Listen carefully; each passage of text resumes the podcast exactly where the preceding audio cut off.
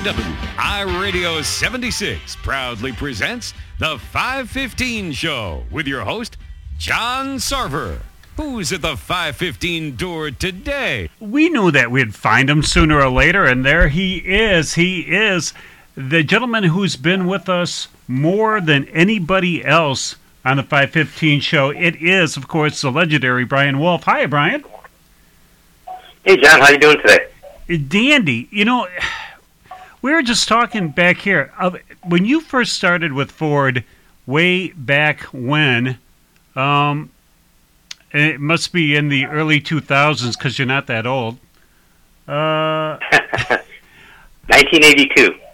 How many engines has or drivetrains have your fingerprints on them from Ford? Ooh. I, I don't know. A lot. there you go. Yeah, because we're trying Yeah. to think. My God, if if if you go from Godzilla backward, you know, I mean, the first engine that you got to or drivetrain you got to put your fingers on was what? Do you remember? Mm, well, the thing is, is that um, went into engine engineering in '84, right? So Right. at that point, I was doing fuel metering components, so I got to touch a lot of different engines. So you know, at Ford, you know, as the way it's structured, you know, once you're in that division, you really get to touch, mm, you know, many different, you know, engines from, you know, one of the things you maybe say significant contributions you can remember is the first one um, was a five liter Mustang. Um, there was a gentleman named Jim Clark, and he was the manager of that group and actually the one accountable to put the five liter in the Mustang in 1982. And he, he moved on to a new position. But every year that he was there, there was like a significant upgrade. But he was the one doing the work to sell it, going above and beyond his job responsibilities to push it. And he moved on, and so there was a you know program in '82. They put put the engine in the car, then they put the five speed in it in '83, then they put the four barrel on it in '84, and and so on, and fuel injection in '86, and then there wasn't going to be a program for '87. Um, and I attribute that because he wasn't pushing it. I remember at one of the all hands meetings uh, where the director of the group, you know, was you know taking questions from the uh, from the employees, and I asked the question, how come that program, the HO program for '87, you know, got canceled or didn't happen? And you know, to his credit, his name is Hank Lennox, a very proactive performance enthusiast, enthusiast himself, strong leader, worked on things like the Cobra Jet in the '60s and stuff. You know, he took that and actually followed through, and you know, the program was reinstated. So you know, and I was you know a, a salary grade six. If there's anybody online at Ford, that's kind of a very junior engineer at the time, but just uh, I remember you know that meeting and asking the question and and then him following through on it. So you know, that would maybe the first one I remember having a you know kind of a significant impact. But again, I worked on components on that, but wasn't you know the guy uh, in charge of it or anything. I mean, how long were you in Ford at that particular point? Uh, I mean, Uh, just that, a- go ahead.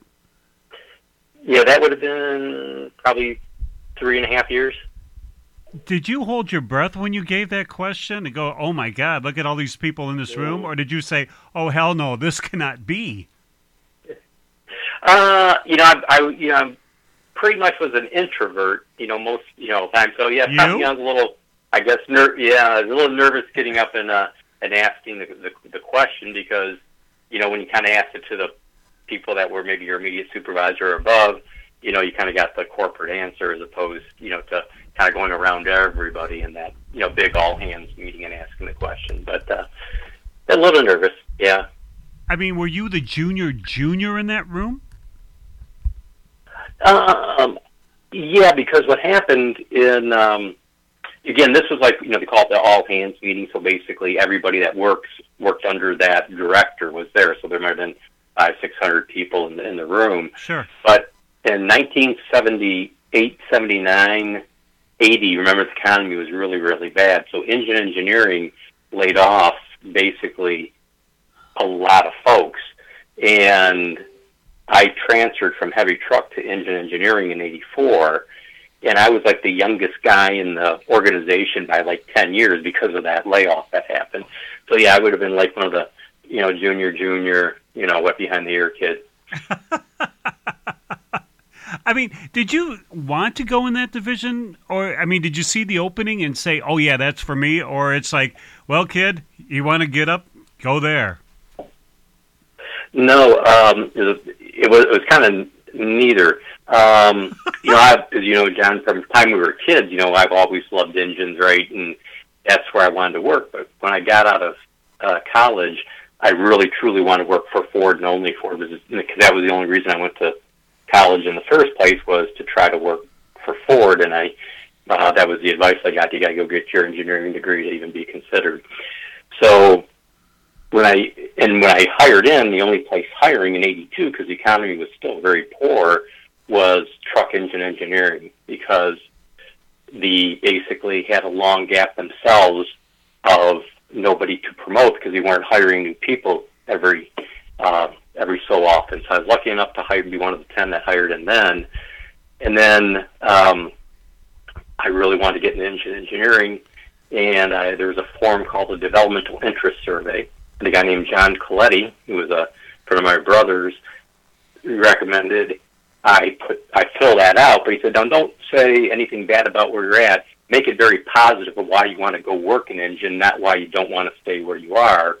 And then he goes, go show that to your supervisor and ask him to review it and ask him for input. He goes, if you go and ask somebody for your help, you know, they'll help you. They're not going to kick you in the teeth if you go tell them why you want to do what you want to do.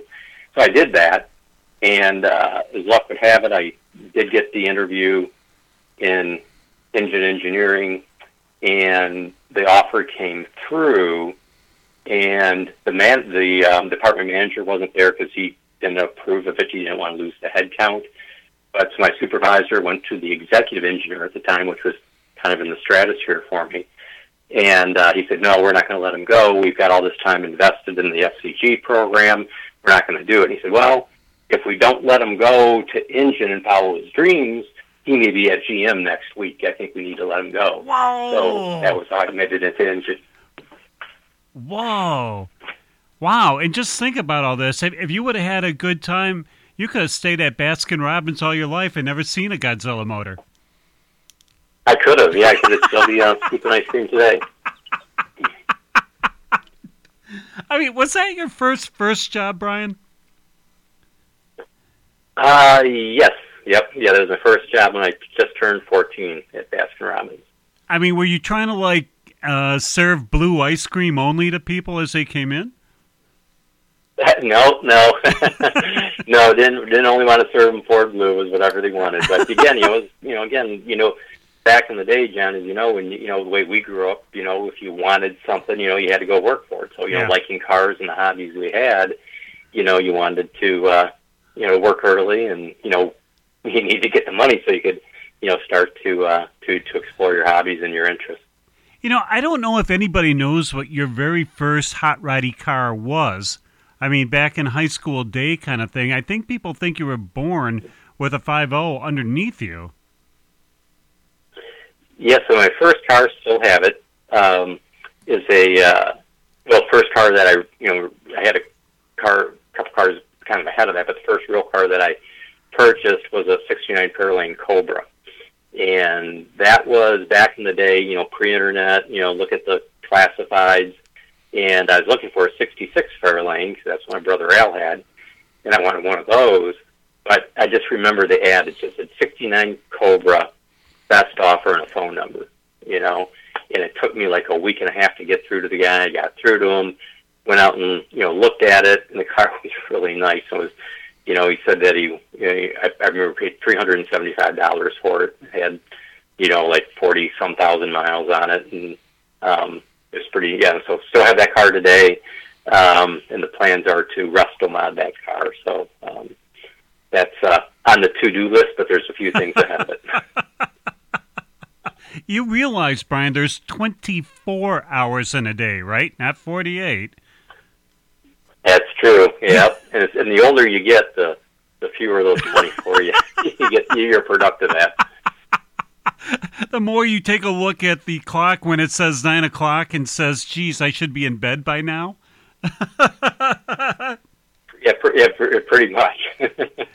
You know, or isn't it nine o'clock yet? I need to go to bed.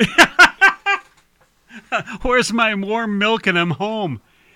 You know, what was the car? Because I remember that back in the day, you know, everybody had their car, and you got your driver's ed through school. I mean, we got ours through Warren Mott. You know, what car did they give you for your first driver ed car? I don't even remember. I don't remember. It might have been an Oldsmobile. I just, I, I don't remember. Yeah, I mean, because basically you would have got either something from Key Olds or from the Chevrolet dealer. You know, I don't remember any Fords or any fine Mopars going around. I guess they didn't want to scare the instructors. But I mean, when you wait, could you drive by that time? Could you drive by the time you had driver's ed?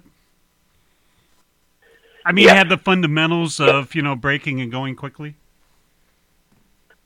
Yeah, yeah. You know, of course, you know, my dad, um, you know, would let you know take you to the you know park, um, you know, like a empty mall parking lot. You know, after you know they were closed on a Friday, and you know, teach you to you know the like you said the fundamentals. So when you got into driver's training, it wasn't the first time you got behind the wheel. I mean, did you scare your dad? Did you put it to the floor a couple of times? No, I was very good. to Behaved myself. Were you afraid to do that so he wouldn't give you the car anymore? Pr- pr- yeah, pr- yeah. Well, yeah, afraid to do it because I didn't want to. Yeah, you know, back back then you could beat your kids for bad behavior. So You know, did you ever get a chance to take your brother's car out, Al's car out? I mean, did he let you just like take it up and down common, or was it like that No, was no, no. something you inspired to? So the, yeah, someone inspired to. Yeah, because he sold the car. I think I, I was talking to him recently. I think he sold it in seventy or seventy one. So that would have been long before I got my got my license. Wow. I mean, what did he get after the Fairlane? Or You did know, he? I, pro- I think I, you know I don't remember what he got right after that. But I remember he had like a Tornado, uh, you know, one of the front wheel drive ones, and uh, you know, just kind of more you know driver type cars than any than any performance car. Was he getting old in 1971? What the hell, Al? He was.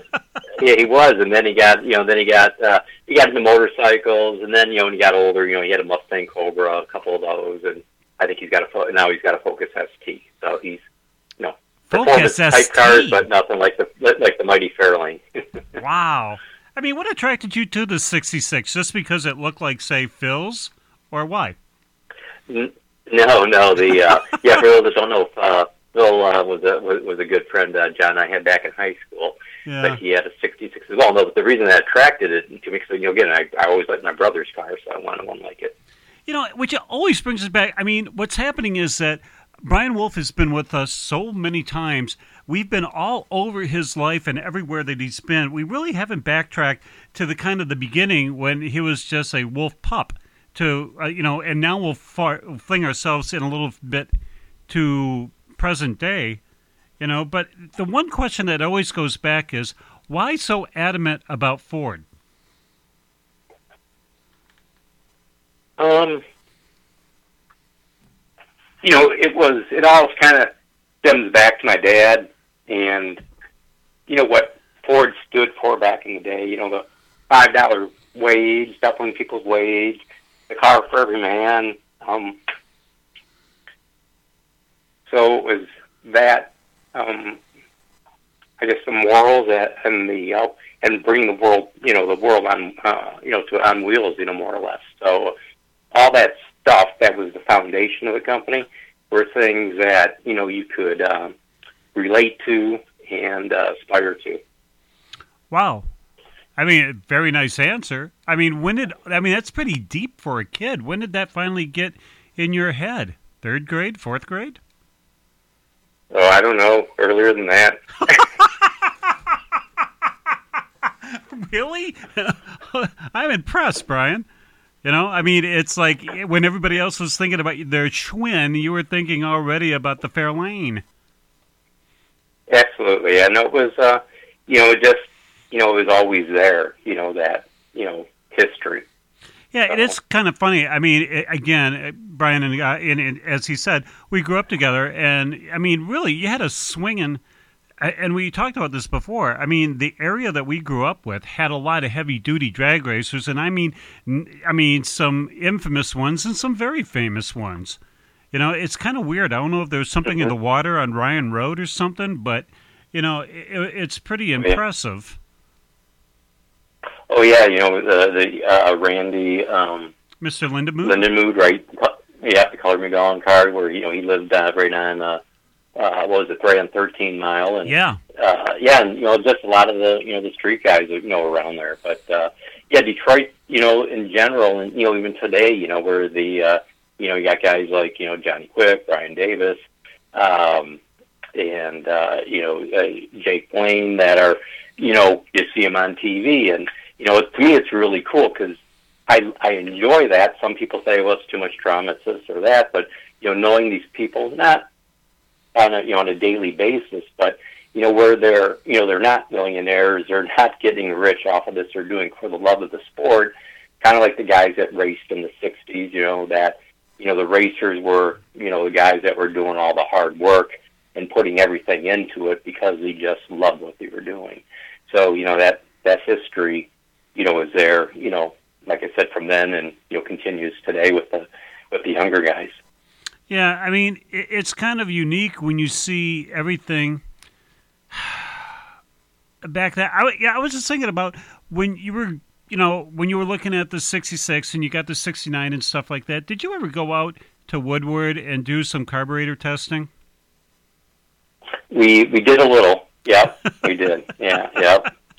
Did you ever get close enough where uh, Johnny Law was behind you, or were you slippery enough to get away? Uh, we were slippery enough, yeah. But you know, it, and you know, back in you know in the high school days, I mean, we did go out there quite a bit. But you know, um, yeah, never, never came, never got pulled over for uh, for for cruising Woodward. It is kind of something that folks are missing today, uh, kind of.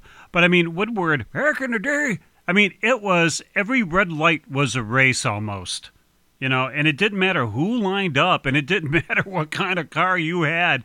If it had an accelerator that could go to the floor, you know, everybody had a race. It was pretty interesting to watch. Yeah, I mean, you know, some of that, you know, again, you know, today, like you said, it's not every light, but you know, there's always that. Like, uh, I we were in uh, uh, Florida last week, and I was in my wife's Fiesta ST, and there was a Honda S2000 next to me at the light, right? So myself and another guy, you know, on the jet ski were in the car. You know, light changed. I take off quick, and then I hear him get on it, so I get on it. You know, and you got a bunch of old jerk, old farts in four-cylinder turbo cars racing down the, you know, accelerating down the road, spinning the tires on the shifts and stuff. It was kind of fun. You wonder if people look. Some, some kids never grow up. Well, you look over and you see the guy next to you is the legendary Brian Wolf, and it's like, all right, this is going to go one of two ways, and chances are it's going to go badly for whoever's next to you. You know, it, it is kind of unique. When was the fast, first time you went to the drag strip? Uh, it would have been with the Fairlane, um, but um, my brother drove it. And I remember, you know, you think the car's really fast. You know, it's a 12 second car. You know, it's a 428 Cobra Jet. You know, it's gonna be really fast. I remember it went. Uh, I think uh, the John Coletti, which was a friend of his, came with us, and I think the car went like 1470s, and it was like, burr, burr. you know, it was like here you here you think think one thing, and you find out, yeah, this really wasn't that fast. You know, um, but again, you know, uh, for the time it seemed fast, right? Until you got the time slip did you go home and kick the car, or did you say, "All right, I'm going to Gratiot Auto Supply. We're going to thrash"? Uh, no, I think uh, no. We definitely kick it, but you know, we went through the motor, and um, you know, the car did go 1270s at, uh, before we took 420 out and started thinking about doing this resto mod. But uh, but that was about as fast as it went. And I remember the five liter Mustang, the '86, after you know, that went like stock, it went like 15 threes. And after we uh, put the motor in it with the GT40 heads and intake and hydraulic roller cam and that, the first time out it went 1250s. Wow. Where I remember thinking, wow, this was way too easy compared to the Fairlane, and that's uh, when I really, you know, uh, started to, you know, to get, you know, go further and further with that car and in the eight two hundred deck height uh, small block Ford stuff. Amazing. All right. Enough of, of being in the yesteryear. Let's go up today. What is happening with the seven three right now with the Godzilla? Well, that's that's really turning, you know, really exciting. There's a lot of companies really, you know, getting heavily involved.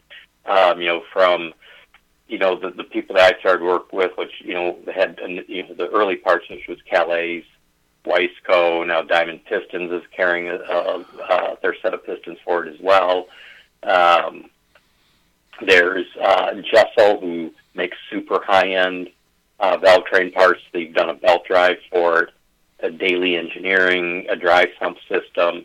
Um, there are uh, companies uh, that are working on, which I can't disclose quite yet because of uh, non-disclosure agreements I have with them, that are working on uh, cast intake manifolds and, and um, that will bring costs down. Right now, there's aftermarket sheet metal intakes uh, available, so there's just you know pretty much whatever you need for it, whether it's rods, pistons, cams, lifters. Uh, we just did a, uh, a test fit with a with a Johnson lifter, which makes some you know really nice aftermarket lifters.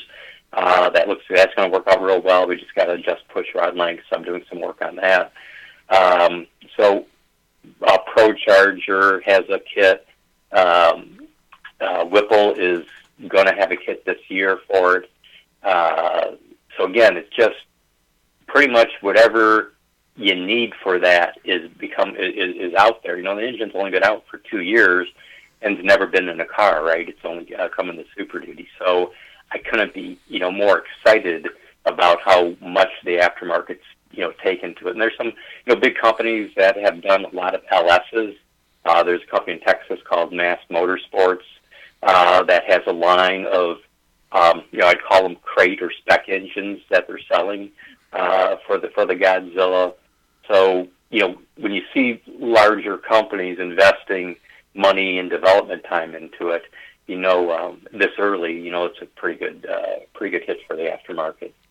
Yeah, but why? How does this happen, Brian? I mean, besides, you know, with the legendary Wolf name up top of it, I mean, this car, you're right, it's never been in a vehicle. It's only been out, you know, in really two years, in a really rough two years for the world.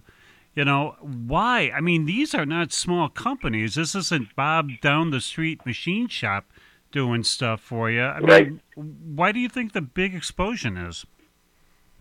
Well, I, I you know, a couple things. One, it is, you know, the, the guy, the engineers, I think, did a spectacular job on it at Ford, right? The guys that really did the nitty gritty detail on the cylinder head design, the block. Um, you know, it's a, you know, very easy engine to get a realistic, you know, 600 horsepower out of. And, um, you know, and then, you know, naturally aspirated with just a few, um, you know, upgrades, you know, with a, you know, we do a CNC cylinder head that uh, Visner Engineering, uh, in, or sorry, Visner Engine Development uh, really did the work on, and they're doing the CNC work. Um, so with that head, a camshaft, um, and you know dyno headers. You know we were making you know 600 horsepower. So um, you know that I think that's a big element of it. It's reasonably priced. You know, like the crate engines. Um, there are you know even though it's only been in production two years, it's a very high volume engine because well, what do you mean it's only in the truck? It makes a lot of super duties. And it not only goes in the super duties, but it goes in the motorhome chassis, the strip chassis type vehicles. So, um, you know, the volume is like 250 to 1,000 a year plus. Wow. And then, uh, and then Amazon recently bought um, some of those strip chassis to make Amazon delivery vehicles out of, but they're converting some of those to full electric vehicles. So people are able to buy those powertrain, you know, the, the engine transmission out of there as a, you know, fairly inexpensively and uh, and convert those. I've got a customer that I'm doing engines for where he bought like ten of those, and he sends you know, he sent me through like three so far, you know, to do the performance kit on them, right? So we, you know, we keep the stock pistons, rods, we put the uh, CNC heads, put the cam in it, um, dyno it, you know, and send them back to him. And then he's offering that as a package for, you know, that goes into like older Ford vehicles, like you know, uh, you know, 40s, 50s, 60s pickup trucks, Broncos, stuff like that. So uh, they're just it's a it's a pretty small package. It's not um, as small as like a, a small block Chevy or a small block Ford, like the 8200 deck height engine. But if you look at it versus a uh, like a, a Windsor or some uh, that type of engine, it's pretty close to the same size. So uh, you know it fits rather nicely as well. I mean, when you have your fingers all over the Godzilla, I mean, in in development and stuff too, correct? Uh, yes. All right. I mean, yep. You have. it sounded like yeah, Harry yeah. Mason yeah, there for a minute. yeah. No, I didn't mean you to. know. You know. Go ahead. Yeah, as you know, John, we got a dyno. We've got a dyno, you know, at the shop here. So you know, you know, we we like to, you know, test and understand what the out, you know, what what we're selling before we see before we have the customer, if you will, do the experiments on it, right? So, yeah. uh, you know, one of the cars we have, we have that twin turbo shop car because a lot of people are asking questions about turbos and the great cam for it, and you know, E85. So we said, well, we ought to build one so we know what you know what what they'll be up against, and you know, interfacing the control system with a um, with a uh, automatic transmission controller, making sure we understand how all that works together. Um, you know, then our shop uh, drag car is, uh, you know, pro charged, um, you know, box body Mustang. So again, you know, a lot of that you, you have to do so you know what the results are going to be before you, uh, you know, before you sell it. Man, you must be the busiest guy in Willis. Now, I can't. Oh. I, I can't imagine. No. No. No. No, I'm sure there's guys that are busier than, than I am, but we, uh, you know, I you know we're in the shop pretty much seven days a week, you know, but they're not twelve hour days, you know, but uh, you know just uh, you know moving through and you know trying to get things done, you know. I mean, the most pleasant surprise you've got so far, Brian, was what with the Godzilla? Um, I was really, I mean, I was really pleased with, you know, when we took it to uh, last year, when we took the the drag car to uh, to a hub dyno, uh, David Monday's place, and uh, you know, had Jason Lee and Patrick or Barnhill there, you know, helping, you know, to, or not helping, but actually, you know, tuning the vehicle. You know, and it made 1,500 horsepower at the wheels. You know, we had a Whipple supercharger on it at the time, so I thought, you know, this is a stock block, stock crank, stock cylinder heads. Again, you know, the block and crank stock, but you know, it has cylinder heads heavily reworked, uh, Jesel valve train, but still, you know, for you know, stock parts and not coming apart um, you know, I was pretty, I was, you know, it gives you a lot of confidence in, you know, the reliability of the engine, you know. Well, on the other side, what was the biggest or is the biggest challenge with this little guy? Um, the thing that um, I think is the, the thing I, I call it the, the, the two Achilles heels is because this was designed only to go into a Super Duty, right, which has a large, you know, um, in, you know, if you will, crankshaft center line to ground, the oil pan's pretty deep, and the oil pump system um, is below the, the uh, if you will, the pan rail. So when you go to put that in a Mustang, you need to do some work on it to get it, um, uh, you know, to you know do an aftermarket oil pan. Now there's you know companies like you know we can do the daily dry sump. There's a company called 417 Motorsports that offers a pan that you know will work in a Fox body. So you know that's something that has to be changed and revised. Um, so that's one thing that you you know you kind of got to work on. Um, now again, the guys are putting these old Broncos, the old F series, you know, no problem at all. It's just you know the guy you know when you're going into a into a passenger car. Um, and then again, we got a lot of folks in Australia that are interested in it, and uh, they need a front sump.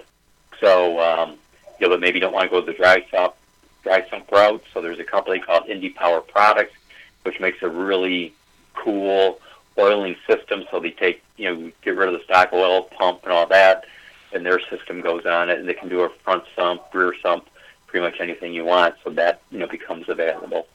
So, uh, but that's one of the Achilles heels of just taking the stock motor and just throwing it in a Mustang. The other thing um, is there is between the bores a saw cut that's there for cooling because again, you, know, you take you know one of these trucks and you get loaded to thirty thousand pounds and you're going up a seven percent grade, you know the cooling becomes really critical. And uh, so it's got that little saw cut between the bores. It goes down about three quarters of an inch.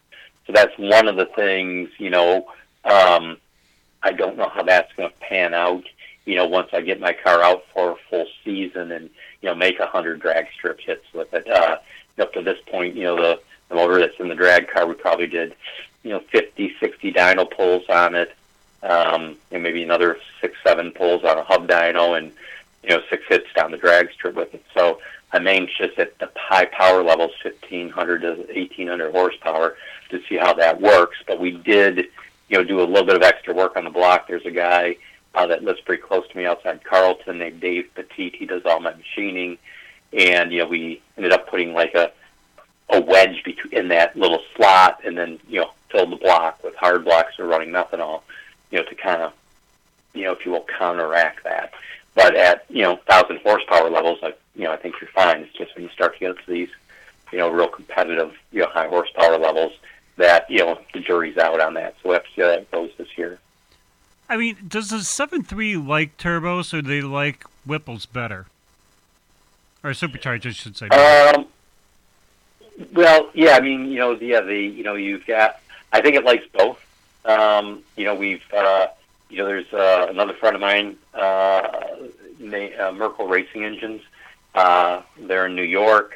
Um, I worked with uh, the brother of the dad started the business. You know, he had a he had a gasser back in the day, and then you know, his two sons kind of took it over, and then the one son's working for Ford now. And you know, they took one you know pretty stock engine, you know, and made about 1,200 horsepower with with two 78 millimeter turbos. So, wow. um, you know, it, so it, it definitely likes boost. But you know, most engines do, and you know, because the bottom end of this is so strong, you know, it's a cast iron block. It's six bolt mains, like most Fords have, most V8 Fords have been since 1992. That's when they first went to that architecture on the bottom end.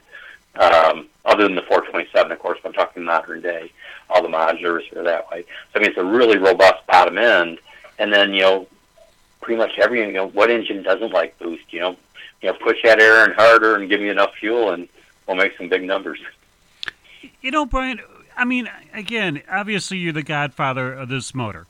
You know, and and when it came out, you kind of said, "Okay, I hope it does well." I'm thinking, but when you go to your uh, web, you know, browser and you say, "Hey, look," or you see that you know, XYZ Corporation is now making a component for the Godzilla motor. I mean, does that take you back, or, or did you expect that, or or do you just sit back and have a, a diet orange Faygo and go, "Wow, that's really something"? Yeah, I, I think it's uh, you, you know I'm very happy with it because again, when I retired from Ford, um, you know I always loved engines. I wanted to you know you know start you know this you know uh, building, you know, engines. And you know, I started to think about it. I said, you know, the Godzilla is a strong platform. How can I help push that in the aftermarket? Um, so as I see other, you know, companies coming on board, you know, whether it's, you know, no matter who it is, you know, Callies, you know, uh, Brian Tooley Racing is starting to get involved, which is a big, big, you know, LS sales there. Um, you know, it makes you, again, it makes you feel you know, it's happy. It's a, joyous thing, right? Because you want to see that um, other, you know, that ma- like I mentioned earlier, major companies, you know, are investing their development dollars because they think this platform is going to be something that's going to have significant volume in the aftermarket and give them a positive return on on their investment, right? So, you know, I did it because, you know, I wasn't sure about the return on investment, but I, I thought it was a great engine. Um, and I thought it would be very good, you know, for the aftermarket. And then as you as you know, as I you know started to work on that type of stuff in you know late 18, early 19, um, and then you start to see the engine getting production and you know people coming online. Um, you know, like I said, it's a it's a it's a happy feeling, a good feeling, and uh, of uh, you know that the thing is working and, and people see the benefit. I mean, do you monitor the, the like the seven three groups? You know that are online somewhere and like pop in a little bit, and it's like, whoo, Brian Wolf's here. Um, I do, I do. I not not you know uh, not as often as I um, um, you know I, not every day, um, but I, I you know on you know Facebook you know I look and you know at the messages and, and see um, um, you know what's there and if there's questions you know try to answer them you know when I can. I mean, do you use your name or do you use that willisguy.com? no, I use my name. I mean, not to throw them off. I mean, is what is the biggest misconceptions? Are they still having those where you read stuff and you go, um, "Are you kidding me?" Yeah, I mean, I think you know, like you know, some of the you know the things are, you know, obviously you love the the comment that oh, it's just a big, it's just a copy of the LS, you know, and you go, yeah, and, and then you know, yeah, yeah. And you go, why? Because it's got because the coils are in the valve covers. I mean, I don't, you know, why you're looking. You know, you know the, you know, if you look at, you know, the the Godzilla, it's a combination of the four six, five four bottom end architecture and the kind of the top end of of a Windsor slash Cleveland type layout. Um, you know, so uh, you know, so I understand why people might say that, and you find that that's more like you know to me I, that I see like in the younger guys that you know don't remember the you know the old conventional small block Chevy back you know pre LS or you know the, the you know or don't know much about the Ford modulars or the Ford small blocks. That's one of the things that are that, that are kind of cute. Um, or you know the other one you know like so oh you know it weighs you know 300 pounds more than a Windsor you know I can say no no we actually weighed them and you know I, you can you know that happened yesterday and I gave a link to a video I did with Evan Smith, you know, where we weighed them and you know measured them, so people you got you know have the data there as opposed to speculation. So uh, you get that's you know what what kind of you know the main thing is when someone has something totally wrong is to try to uh, you know get, get the truth out. Yeah, because sometimes once they see, like I know when we do ours over here, and on a rare occasion that we get somebody is a little left of of the rudder, you know, once you say and you point out, well, this is kind of how it really is, it's like either they go away forever or it's like, oh, yeah, hey, way to go, Brian. Always loved your stuff. Loved your 5 Bye now. yeah. Or, or you get, or you get those that want to argue no matter what, you know, that, and then you, you know, you, and the ones that kind of, you know, the, if you will, the, the, I think, for lack of a better word, they, word, they may call them trolls. Yeah. Um, you know, they're, they're they're the ones that probably know the least. You know, they probably never turned to Ridge, but they do a lot of it. But but they do a lot of internet uh, reading, you know, and think that uh, you know they're they're experts. So yeah, the people that don't have driver's license are telling you, Brian Wolf, about the Godzilla motor. I mean, did you ever have yeah. to like drag people over and say, "Look at look at this. Look at what somebody wrote." No, no, no. I you know you just uh, uh, you know, no, no, never did that. I mean, is Ford knocking on your door? I mean, are they looking over at, at Willis and going, um, "Hey, wish we would have thought of that"? No, no, not at all. I mean, you know, Ford, like any other company, you know, once you're retired, you know, you're kind of gone, right? And uh, you know, that was the most clear to me. Um, we had a previous you know, chief executive officer guy named Don Petersen, and I remember he was, you know, really strong, you know, good finances, good product guy, and I remember, you know, when he left, um, you know, it was, you know, kind of like he was never there, and the one boss that I worked for, that Jim Clark, again, he was the director of advanced powertrain. You know, he was pretty close with him because um, he was one supporting all the advances in engines through the 90 and making sure the finances were there to do that. And so I remember Jim said, well, you know, I'm going to bring Don in just to kind of give him a briefing on some of the stuff that we were doing. But, you know, I remember how appreciative he was. And it was kind of like, you know, even though he was the CEO, once he's gone, it was like, adios, MF, you know, we'll see you later. uh, so, uh, really? I mean, yeah. I mean, how could yeah how could Ford just give you the gold watch and say thanks a lot? And oh, by the way, if you want to sell, you know, some of our fine Godzilla motors, thanks. You know, if you want to develop stuff so we can sell more than we, we normally thought we were going to, thanks. I mean, they don't even give you like a Christmas card or anything. No, no, but you know, it's it's, it's okay. I mean, it's, it's just kind of the way it is. You know, you you know that, and uh, you know, you you know, part of it is you got to let go too. Yep, you were there for you know X True. number of years, thirty, forty years, but you know, it's time for the you know you got to make way for the next guys, right? The, the younger guys that are coming up and let them do their deal. You can only hope that you left things behind that are strong enough for them to embrace and continue and make better than you did, right? And not just kind of ignore the stuff you did. So um, I think you'll see some of that. Um, you know, things that make you you know happy is like uh, you know the seven three. Um, originally was going to be a larger version of the 6.2 liter. The 6.2 was in the trucks. It was a single overhead cam, two spark plugs per cylinder, but it was a really big engine because it was not only large displacement, but it was overhead cam. And at the time, you know, they already were in the first prototype phase of that. And that's when I came back from Europe and took over uh, Global Engine Engineering and when you do a new program like this, it was kind of a because we are getting rid of the six eight liter V10, and this was all new tooling, all new capacity. So it's a very ex- investment intense, capital intense program. And I remember telling guys, you know, I don't think this is you know the best way to spend this much of the company's money. You guys got to convince me. And you know, so that was kind of the uphill battle to change direction and you know, if you will, sell this is a better alternative than what was already in the cycle plan.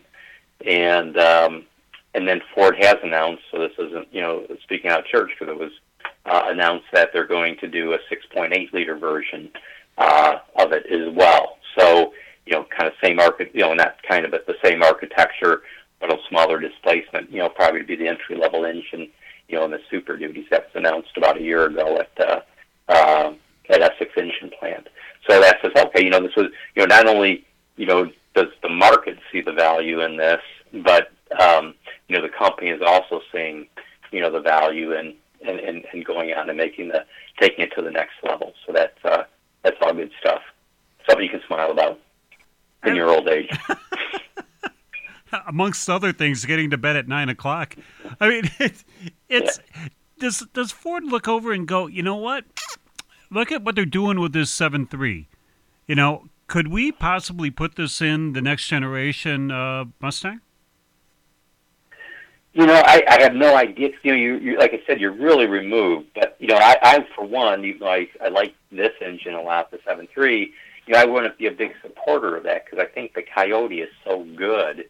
You know, and especially in a sporty type car. I mean, it's about a hundred and thirty-five, hundred and forty pounds lighter uh, than the Godzilla.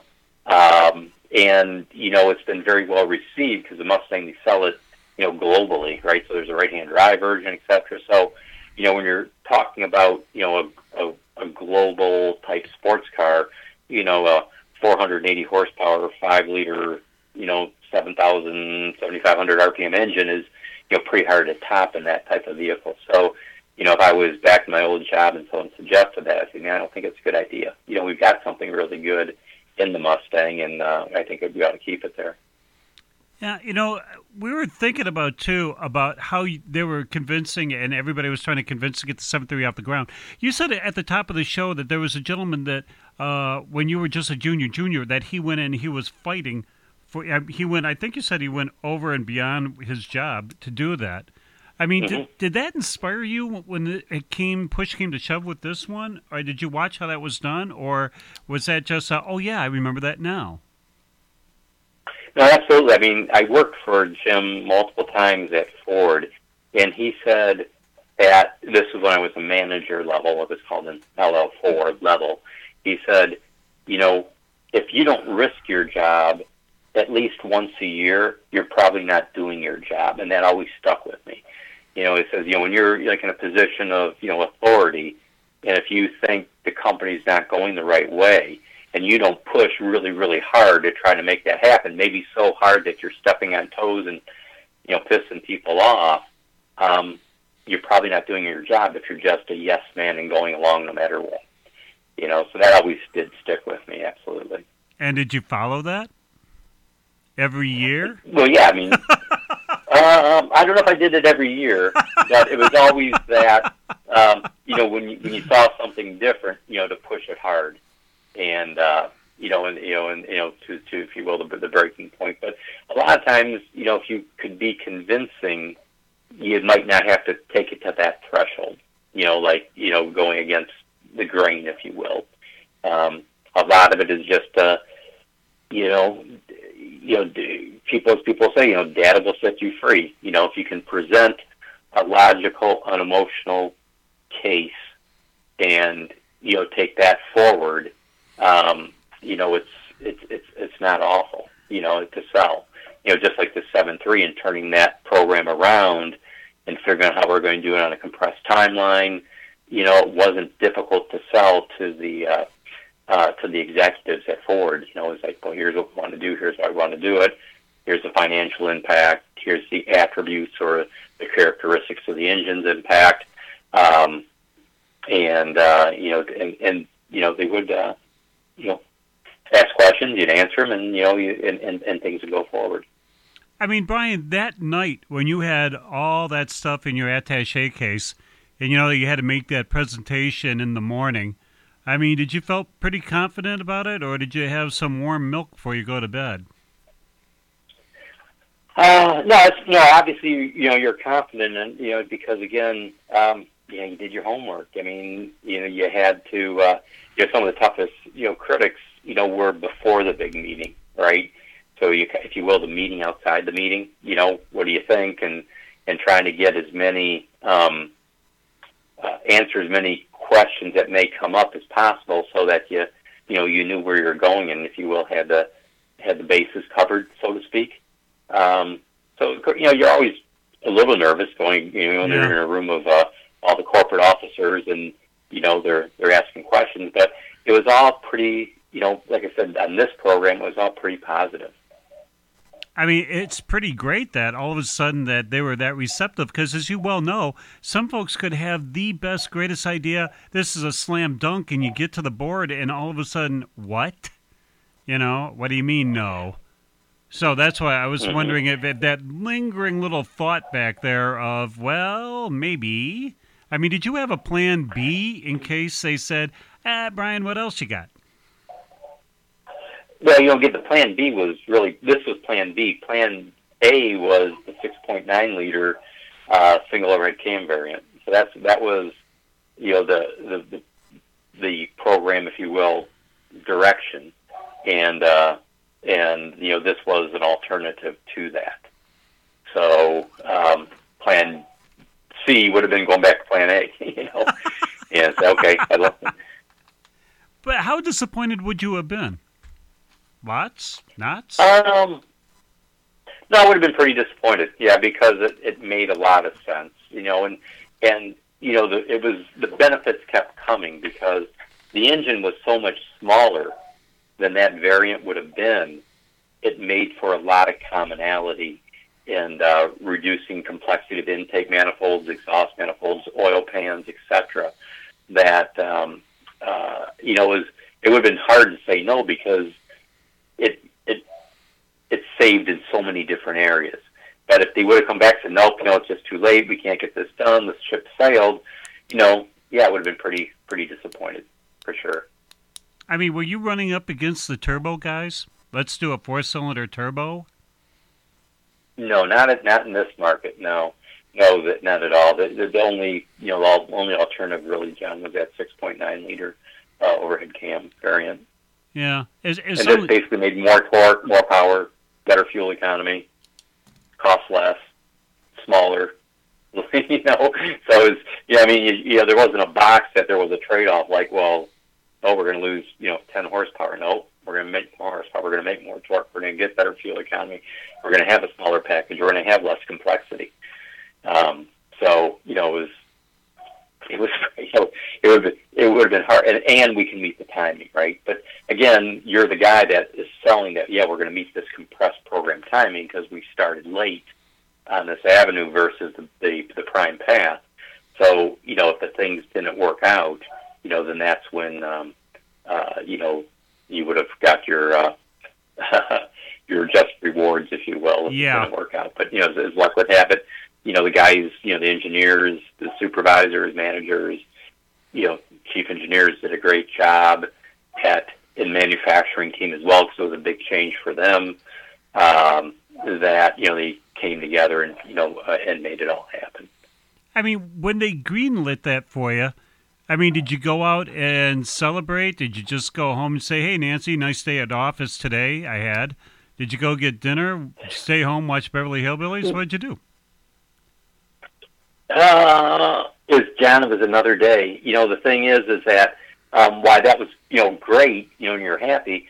Um, in that role, right? So as global engine engineering, you know, you're accountable for every engine in the company. You know, Right. from the three one liter three cylinder in Europe uh, to the six point seven liter diesel, right? So, you know, it's just okay. What's next?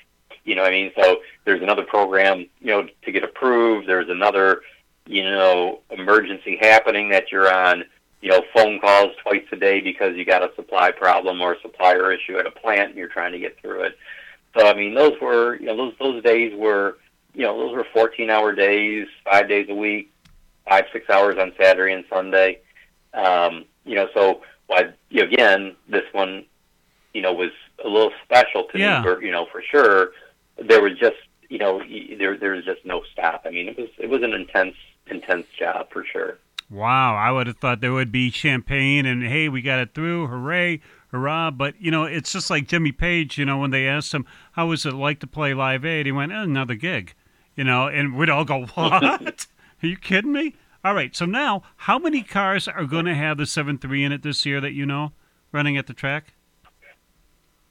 Um, well, uh, the guys at Five Bar Motorsports got a Mustang. We're going to have, you know, two.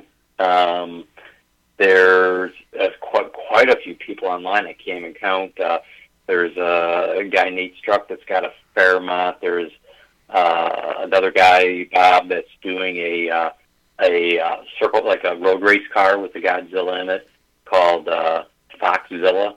Um, there's uh, and then you know just I mean there's a ton. You know there there's really a lot. There's uh you know we're doing a uh, a fair you know car a motor for 69 Fairlane, a couple Fox bodies. I mean I don't know you know dozens for sure. One engine fits all.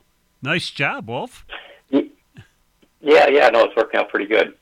Yeah. All right. So now you get to hop in. You know, I'm thinking if you're going to take a couple of hits this year, when are you going to roll out yours?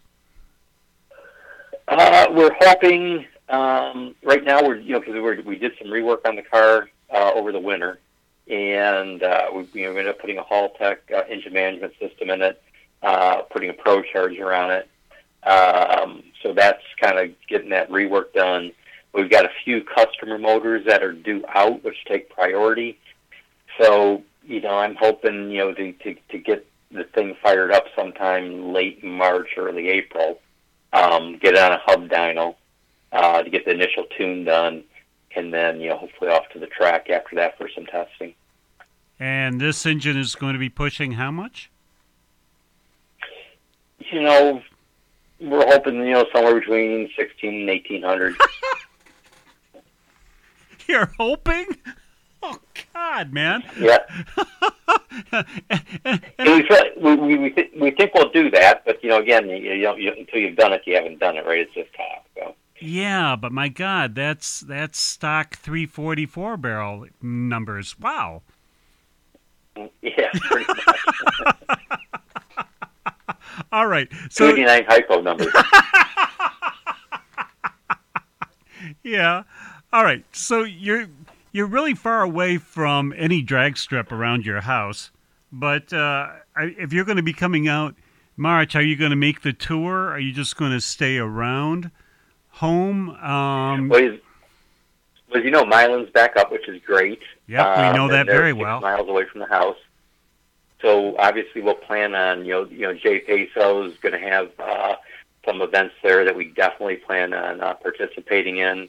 Um, and then uh, the heads up stuff that they have, the you know that will be uh, we'll probably do some of that. We'll use it for you know mainly for testing, um, but we do want to go to some of the uh, the light you know the Donald Long, John Sears races in uh, Ultra Street and some of the NMCA stuff. But you know, again, it's going to be hit and miss based on you know workload in the shop. You know, that's got to you know once you that's got to be the priority. But uh, we're trying to cut back on engine builds uh, this year and uh, push some performance kits that people can you know basically you know back when we were kids right we didn't you know go to an engine builder you you bought the parts. So Yeah. we're trying to to do you know kind of like Ford did in the 60s their total performance where you know we know that hey this is going to give you 60 horsepower over stock these parts. These parts will give you 100 horsepower over stock. These parts will give you 140 over stock.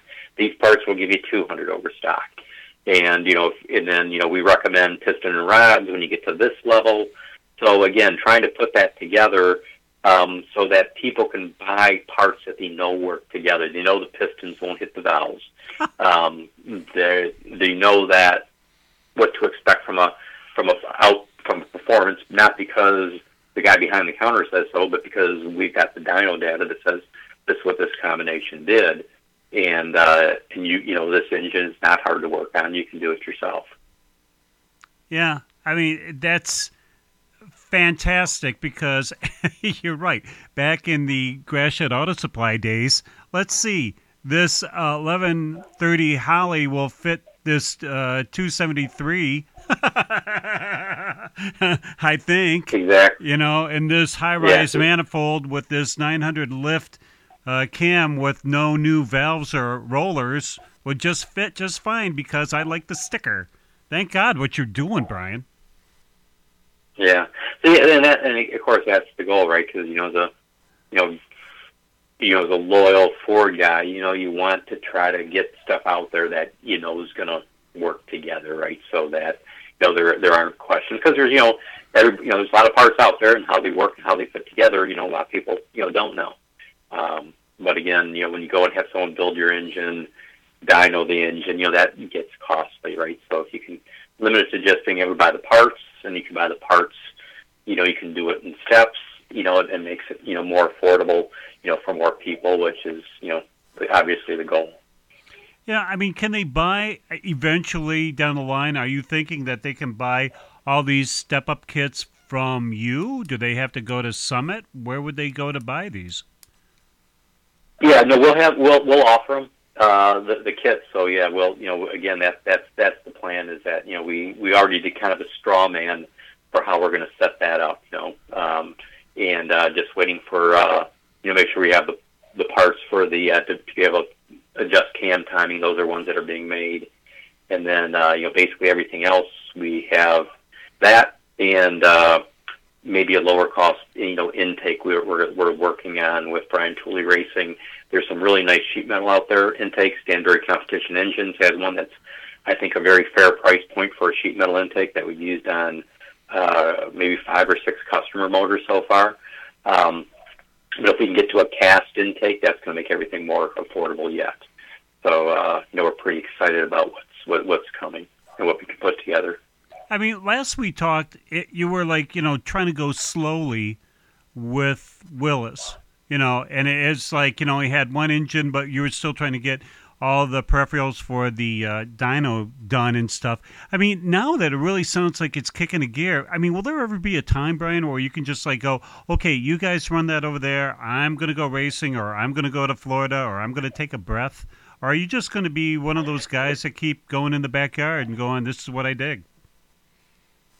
Yeah, no, I, I think you know. Again, I have uh, one guy that works with me, uh, Jake Heffron, who's really great. Works with me part time now, but you know, this isn't. I don't want to grow into a a large business, right? I, you know, we we did that, so you want to keep it sized right, and uh, you know, maybe you know, do less engines, complete engines going forward, and you know, push more kits, right? So that we can, you know, because again, the thing I, well, it's always fun to build an engine, you know. Um, I the thing I enjoy the most, I've enjoyed from the time we were kids, is development, right? So now that I got the dyno and we can run different cams, different cam timing, different heads, different intakes, yada yada yada yada, and you know what what the results are. You know, you can. Uh, uh, that's what I just super super fun. So if we can get to selling those uh, those kits, um, and then uh, that that would be good. You know, and just keep it, you know, something we can handle. All right, and so those kits are going to be coming down the pike soon. Probably, yeah, probably within know two to three months once I'll have Wow. all the all parts. Yeah. Really? I mean, you already have the good, better, best selections in your head, just Mhm. about. Wow. Yeah, yeah, yeah, yeah. No, yeah, yeah. We, I think we're gonna. I gotta look. You know, we're gonna try to think of some cool names like Ford did in the '60s, and you know, try to you know market it that way. But um, again, uh, so you know, we've got parts on the shelf for stuff that's available now. Um, so we've got cams, we've got pistons, we've got rods. Um, the stuff that's coming is the stuff so that someone can adjust the cam timing fairly easily themselves. Um, so that's something that's uh, being made, and then you know the intake manifold. Um, we and then the other thing we do is we do the cylinder head. So we have a, uh, the stage one stuff. I've got exchange stuff on the shelf. The stage twos because they're a lot more you know, money. Those would be more have to be special ordered uh, to do that. But that's going to be something that you know would be up, you know taking that you know 175 to 225 horsepower over stock is where someone would would go to that head or you know a heavily boosted application where they need the reliability of the copper beryllium seats, bronze guides, you know either titanium or stainless steel valves, stuff like that in it. So you're like have a kit for everybody, from the guys who are just want a couple little bit of hop up to the gentleman you're going to see racing at Peso. Yeah, yeah, I think yeah the, the the guys racing at Peso will probably need beyond what that kit is. Um, you know they're going to need you know more mechanical roller cams, and I mean they're going to have you know the Yeah. you know uh, you know Jay the, you know Jay, the guys at Jay uh, attract are uh, Yeah. are pretty high end guys. Yeah, just a bit. All right. Anybody we should thank before we go besides Nancy? Uh, well, obviously, yeah, Nancy first for putting up with it, but you know, just uh, you know, everybody that uh, you know that, that's out there, so you know, so, so supporting the program. I mean, uh, whether it's uh, you know Jake that works with me, Dave Petit that does the machining, uh, you know the you know, and again, Callies that has offered so many parts, you know, early on. Um, you know, ProCharger, the kits they're offering. You know, hopefully uh, Whipple will get their stuff out soon you know, Big Stuff Three, who's has a system that works, uh, EFI system that works with it. OBR Control Systems, who makes a um, a really nice plug and play. We've probably sold twenty over twenty of their kits to use in these street cars because they're so easy plug and play. Uh, you know, the Haltech guys because you know, they've come on board with some stuff that makes it easier to plug and play with their. So they're just all these companies. Again, not that I'm you know tied to them, but I'm just grateful that they all see the benefits uh, of the platform and uh, and uh, and polishing blue oval even more. So good stuff. Man, you're going to have to like buy one of those Amazon warehouses for all the parts you're going to be blowing out in the next couple of years. Well, yeah, well, yeah, like I said, hopefully someone like a like a company like Brian Tooley Racing, you know, again, because you know the goal for me was to get the stuff out there, you know, and and and you know being able to you know make a bit of money while we're doing it. I don't have Yeah. Like I said goals of getting that big. So if you partner with somebody that you can say, hey, this is the stuff that works. This is how it all goes together. You know, let them you know make the big bucks off it. I'm you know I've been very fortunate in my life to have a wonderful job at Ford and uh, you know and moving forward. So uh, yeah, our goal isn't to grow super big, but to kind of lay some of the foundation for folks. Wow. Job well done. Talking about job well done, we want to alert all the affiliates, all the CKIWI Radio 76 affiliates down the line. We did go slightly over with Mr. Wolf. Actually, we went way over with Mr. Wolf, but you know what? I know the owner. I'll smooth it with him. However, there is a reason why he has been on with us more than any other guest ever on the 515. Matter of fact, was the inaugural guest on the 515 way back in the day. And I'm telling you, we're going to have him on again. He is one of the most dynamic men, even if you don't like Fords. And now, who doesn't? Um, you know, it, it's fascinating, Brian. You got to come on again. I mean, somewhere deep into the season, obviously, we'll be monitoring your car and we'll be, you know, we'll be around at the tracks around here. But eh, come on back again. Let us know how things went. Maybe at the end of the season, let us know how you know, if if, if the season and everything met your expectation and, and things you learned this year. Absolutely, I always always enjoy being on, Jen. Cool. I mean, we got to get you before you go to Florida. Anyways, uh, hang on the line just a minute, won't you, Brian? Right now, from the only station that gives a damn about the greatest sport on earth, and that's drag racing. CKIWI Radio 76 with the boss, Bruce Springsteen.